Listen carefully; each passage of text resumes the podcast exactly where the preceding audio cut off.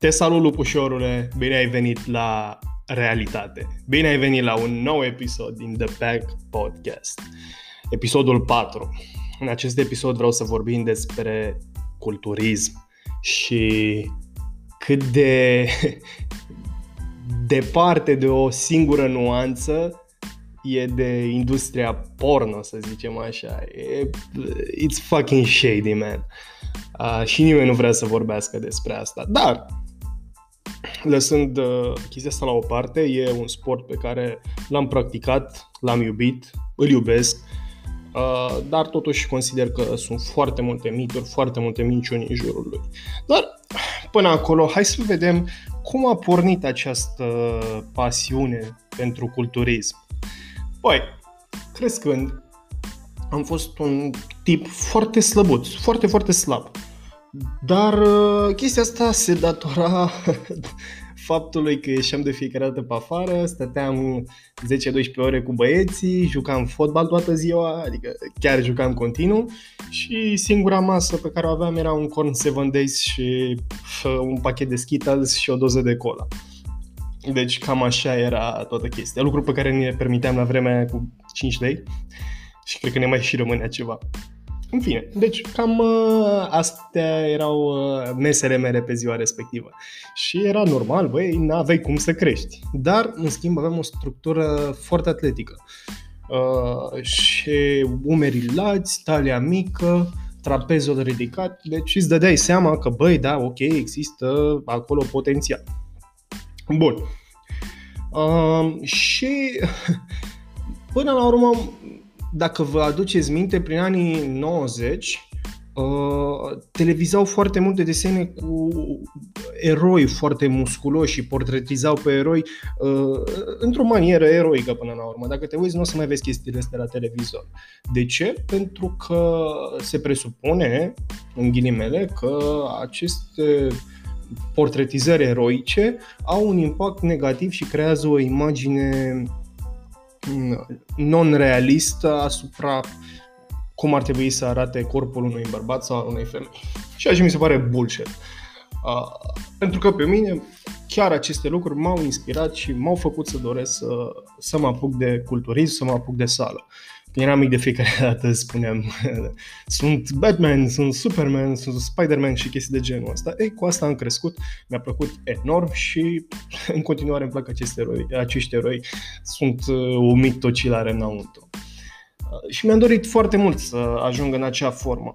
Și dacă vă mai aduceți aminte, un alt impact l-au avut uh, wrestling-ul, care îl dădeau pe TVR Sport sau ceva de genul, sau Sport.ro, Sport.ro se nume. Da, și televizau acolo și vă dați seama, toți wrestlerii erau musculoși. Și mi-am dorit și eu să fiu așa. Uh, și cum, am, cum a început chestia asta? Tatăl meu avea niște gantere mici, cei drept, dar și eu eram micuț, aveam, cred că, 10-12 ani când am început prima oară să mă joc cu gantere. Și făceam prin casă de fiecare dată, seara mă trezeam, mă duceam la baie, îmi plăcea foarte tare să, să simt că mă pompez. Mă duceam la baie și mai făceam cu gantere de câteva serii. Simt eu că e brațul tare, că e pompat înainte de somn.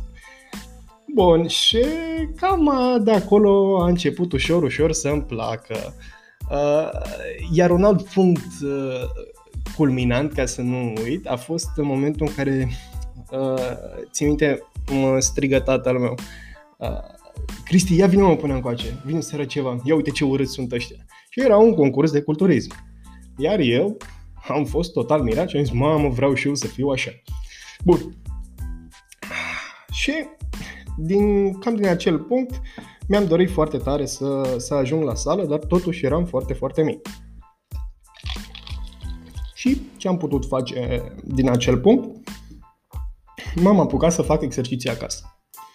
Mi-am descărcat câteva programe pe internet, adică chiar uh, le recomand și mi-au plăcut atât de tare încât, băi, vreau să spun numele lor și chiar să le descărcați dacă, dacă aveți ocazia, mai ales acum cu pandemia. Ah, P90X, deci P90X și Insanity. Și am făcut chestiile astea acasă și am observat că am început să cresc. Chiar foarte, foarte repede.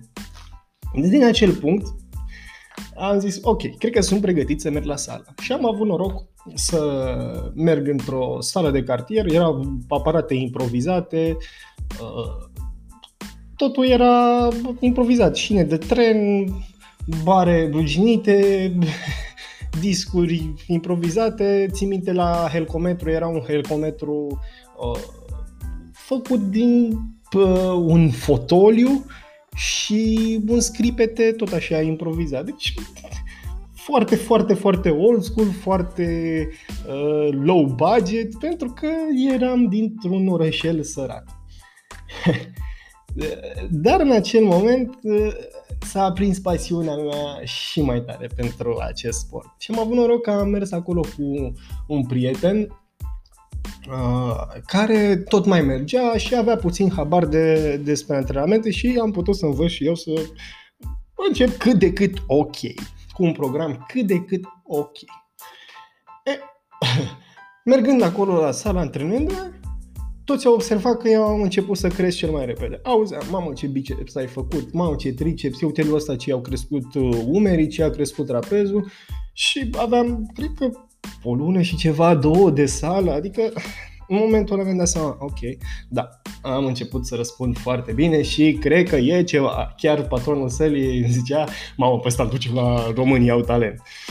Uh, da, în momentul ăla mi-am dat seama, ok, ok, ok, deci ceva e cu musculatura mea, am un genetic cu un potențial mare și cresc foarte repede. Adică chiar o să postez o poză cu mine de la 14-15 ani, să vedeți că la vârsta aia deja aveam un fizic extrem de dezvoltat.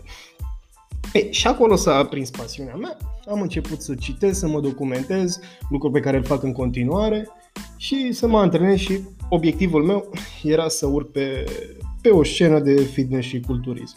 Lucruri pe care le-am și făcut și la un concurs internațional unde m-am clasat în top 6 din 30 uh, și ceva de concurenți pe categoria mea. Adică foarte, foarte respectabil, foarte frumos, unde am fost chiar invitat să particip la Body Power, ceea ce e o expoziție imensă pentru culturism, în Anglia, unde nu am putut să ajung. Ei, și Hai să vedem acum uh, de ce uh, am renunțat la ideea asta de culturism și, și tot. Pentru că după câțiva ani de antrenament, după ce am participat și la concurs, am ales să folosesc substanțele anabolizante. Și am realizat în acel punct că nu vreau să arate viața mea așa. Nu vreau. De ce? Pentru că, în primul rând, nu sunt bani în sportul ăsta orice v-ar spune, doar băieții de top au bani, restul fac bani din Live Jasmine și nu mai știu cum se numește celălalt site de video chat. Uh, uh, fac bani din antrenamente personale, fac bani din joburile de zi și nu e, nu e rentabilă chestia asta. Pe lângă asta, folosind substanțe anabolizante, riști, risc, ai riscul să devii infertil dacă nu știi să le folosești ok și nu folosești HCG, HMG, uh, clomid, amoxifen, mai știu eu ce. În fine, nu, nu are sens să intrăm în detaliile astea pentru că nu recomand nimănui să facă, să facă treaba asta. Uh, fiind mare Adică eram la 20 sau 21 de ani, în fine, e o poză cu mine în care eram extrem de mare. și am realizat, băi, stai puțin, și foloseam oricum doze infime. Deci, infime. Nu, nu vreau să spun chestiile astea pentru că după pot influența negativ pe cineva care nu înțelege și nu e destul de matur să înțeleagă și să le folosească. Dar uh, în niciun caz ce folosesc băieții pe care îi văd prin țară și se dau mari culturi, ești prietene, nu ești nimic. Dacă nu ajungi în nivelul ăla sus și dacă doar bagi grame de substanțe în tine să câștigi un concurs amărât regional sau național, fa, coaie, ești un nimic. În fine, fiecare cu alegerile lui. Așa. Două secunde să mai iau o gură de energizant. Bun? Nu, nu merită. De ce să bag bani? De ce să-mi omor sănătatea? Ca să nu fac bani. Păi care e ideea?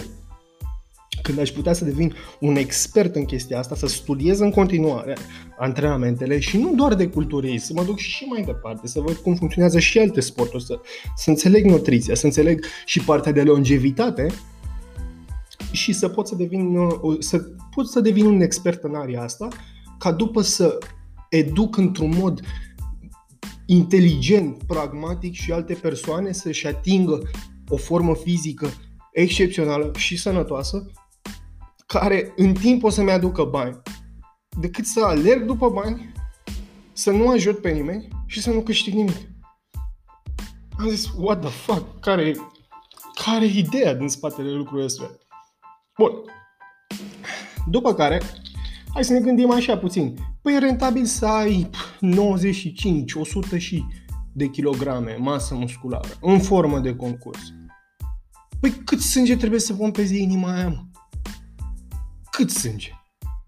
Again, nu e un lucru nu e un lucru ok, te expui la riscuri cardiace, la mm, riscuri hepatice, renale, adică bune, nimeni nu vorbește despre chestiile astea.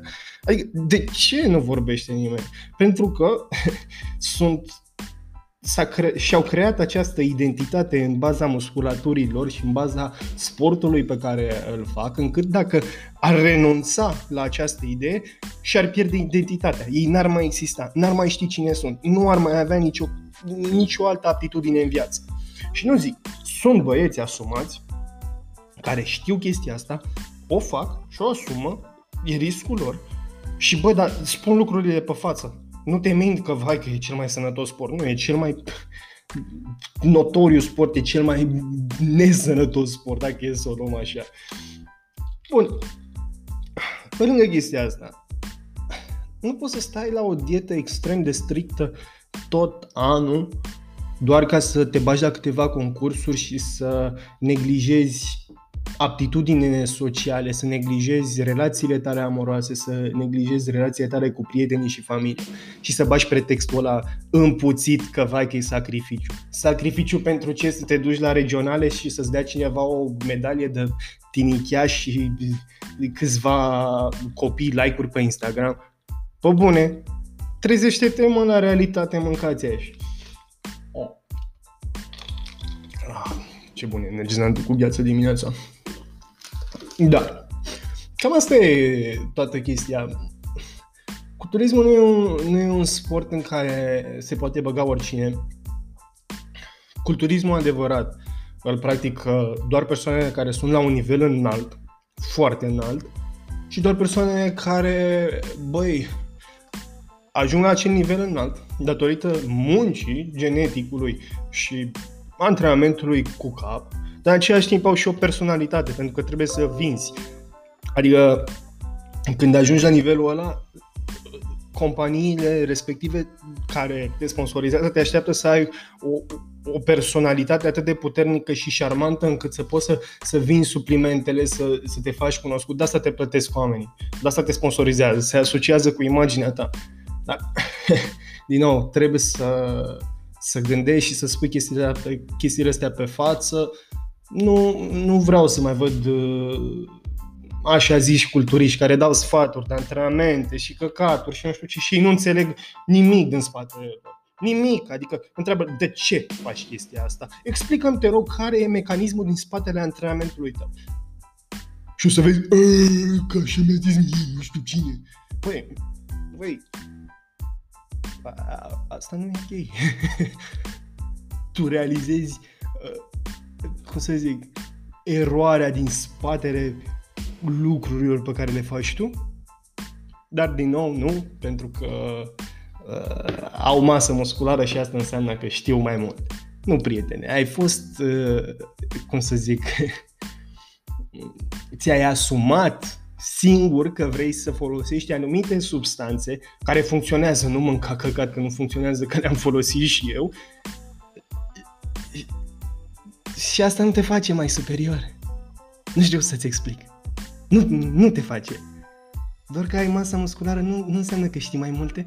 Doar că ai masă musculară nu înseamnă că ești zeu pământului, doar că ai masă musculară nu înseamnă că îți permiți să vorbești peste un antrenor personal dintr-o sală uh, care nu are masă musculară, care e slăbut, să zicem are 70 de kg, dar omul ăla chiar a studiat și înțelege cum, uh, cum funcționează mușchi, înțelege uh, principiile de dietă, înțelege antrenamentul sportiv. Da, nu antrenamentul de culturism, antrenamentul sportiv. Deci că shut the fuck up, do your fucking work, and stop lying to people. Asta a fost, asta a fost episodul de astăzi, un puțin lunguț, dar vreau să, vreau să băgați bine în minte fiecare cuvânt, fiecare lucru care s-a spus în acest podcast. Am fost Cristian și te aștept la următorul episod din Motherfucking Reality.